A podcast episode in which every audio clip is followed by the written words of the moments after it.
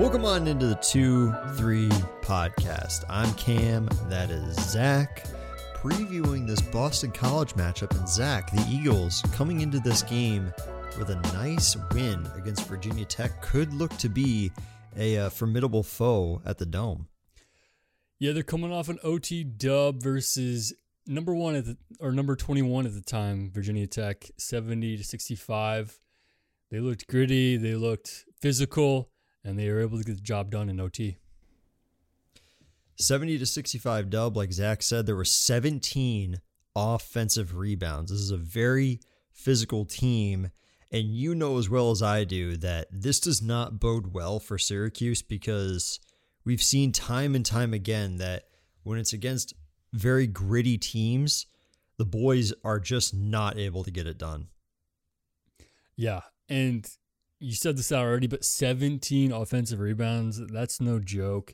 That just shows just the effort, just the pure effort and physicality out there. They're out there. I mean, they have on their home court, so that's definitely an advantage, but I definitely expect to see that effort and physicality at the Dome on Saturday.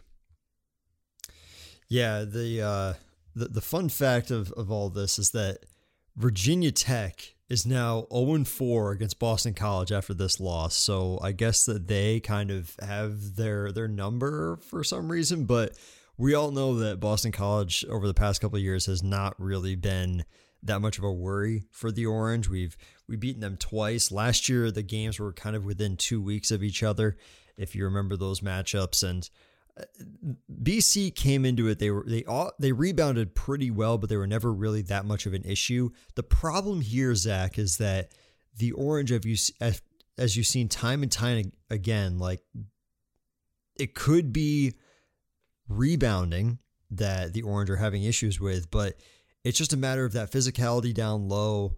You know, if, if Jesse gets into foul trouble, and that's going to be something that you're going to need to look out for on Saturday. Yeah, it's something I'm I'm definitely worried about. This is this is kind of call it a trap game, call it you know whatever you want. I think BC is no no one to take lightly. I think especially after coming off this this big win, it is really the only like big win of the year. Nothing else on their schedule is that notable, but they are coming off a really huge win, and I think just because of the way they play, this is kind of a scary game for us. If you look at the scouting report, it's Makai Ashton Langford at the helm. He's the leading scorer from last year. He leads the team again with around 11 and a half points per game. He is athletic and quick. He's going to make sure that there's going to be the hands full. Or he's going to have the uh, the orange uh, defense with their hands full and um, giving a lot of trouble to this zone, which we know hasn't really been the quickest zone in the world. But over the past couple games, Zach, the Orange have been able to find their way and uh, find their own style of defense. Yeah, Makai will find most of his points within the three point arc. He has a solid mid mid range game, and he's not a great three point shooter. He's only it's pretty low, nineteen point percent, nineteen point four percent on the year which obviously is not very good. But there has been a few games sprinkled in there that he's you know shooting a decent clip, you know, around thirty percent. Obviously, that's a big range there. You know, seeing games with like almost up to forty percent. But still expect him to take a few shots. In the win against VT, he was two for six, which is decent.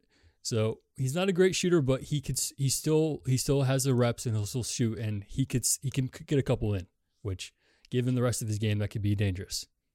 The other person that you need to look out for is Jaeden Zackery. Due to an injury, he came off the bench against VT, but otherwise, he has started every game in his Boston College career.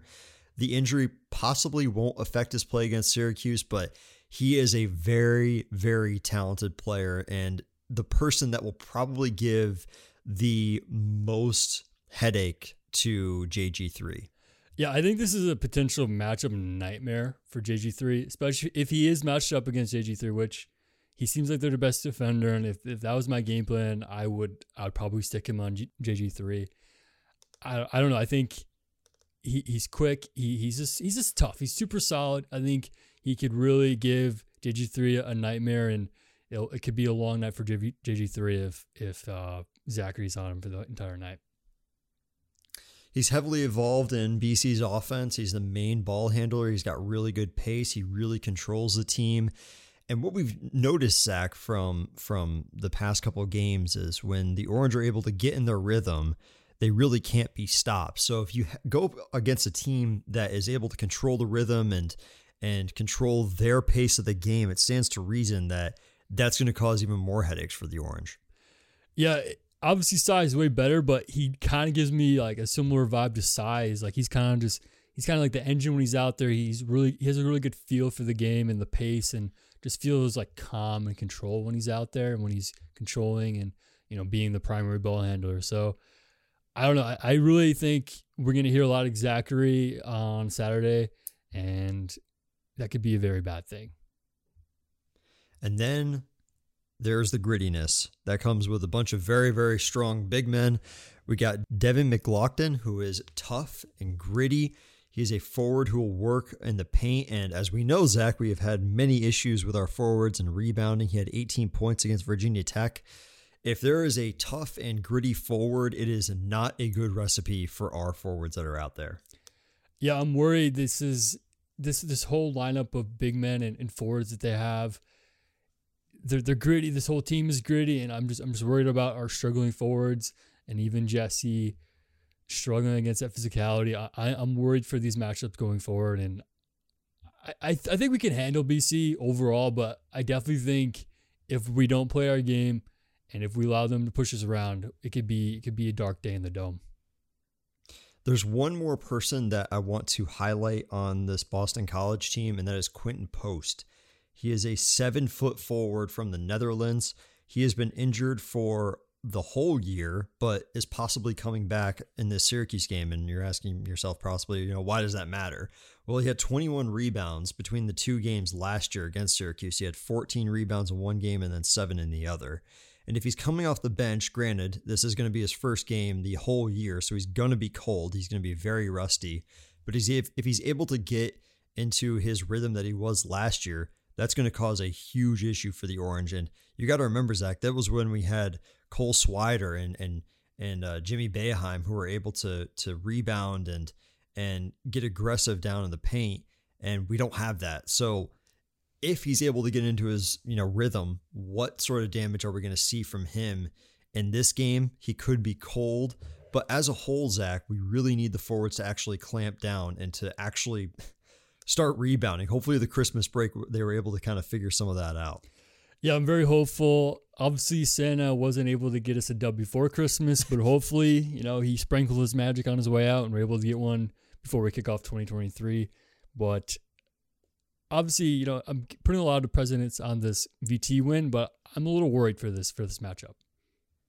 Yeah, I don't blame you. Uh, VT is a very, very good team. They have had a lot of really solid wins this year, and anytime that you're able to get a win against an ACC opponent, and I think the biggest surprise to me is that Boston College hasn't really been that much of a worry over the past couple years, and this could be their recipe for you know getting getting finally good after so long and um, this could be the game where they really start to find their momentum and um, start to figure things out. When you look at our roster as a whole, there's a lot of questions going into it, especially at the forward position. But for you, what do you want to see the most out of this team? Is it the rebounding? Is it the the shooting, staying hot? Like, what are you looking for? I just want to go up against this physicality and stand our own. They're coming to the dome. This is our house. This is this is our city. Like we can't back down to these guys. We need to show some grit, show some, you know, just just some tenacity. Be like, yo, don't mess with us. You know, this is this is our core, and I would love to see that. You know, especially from a guy like Benny, or you know, so, something like that. I would love to see that.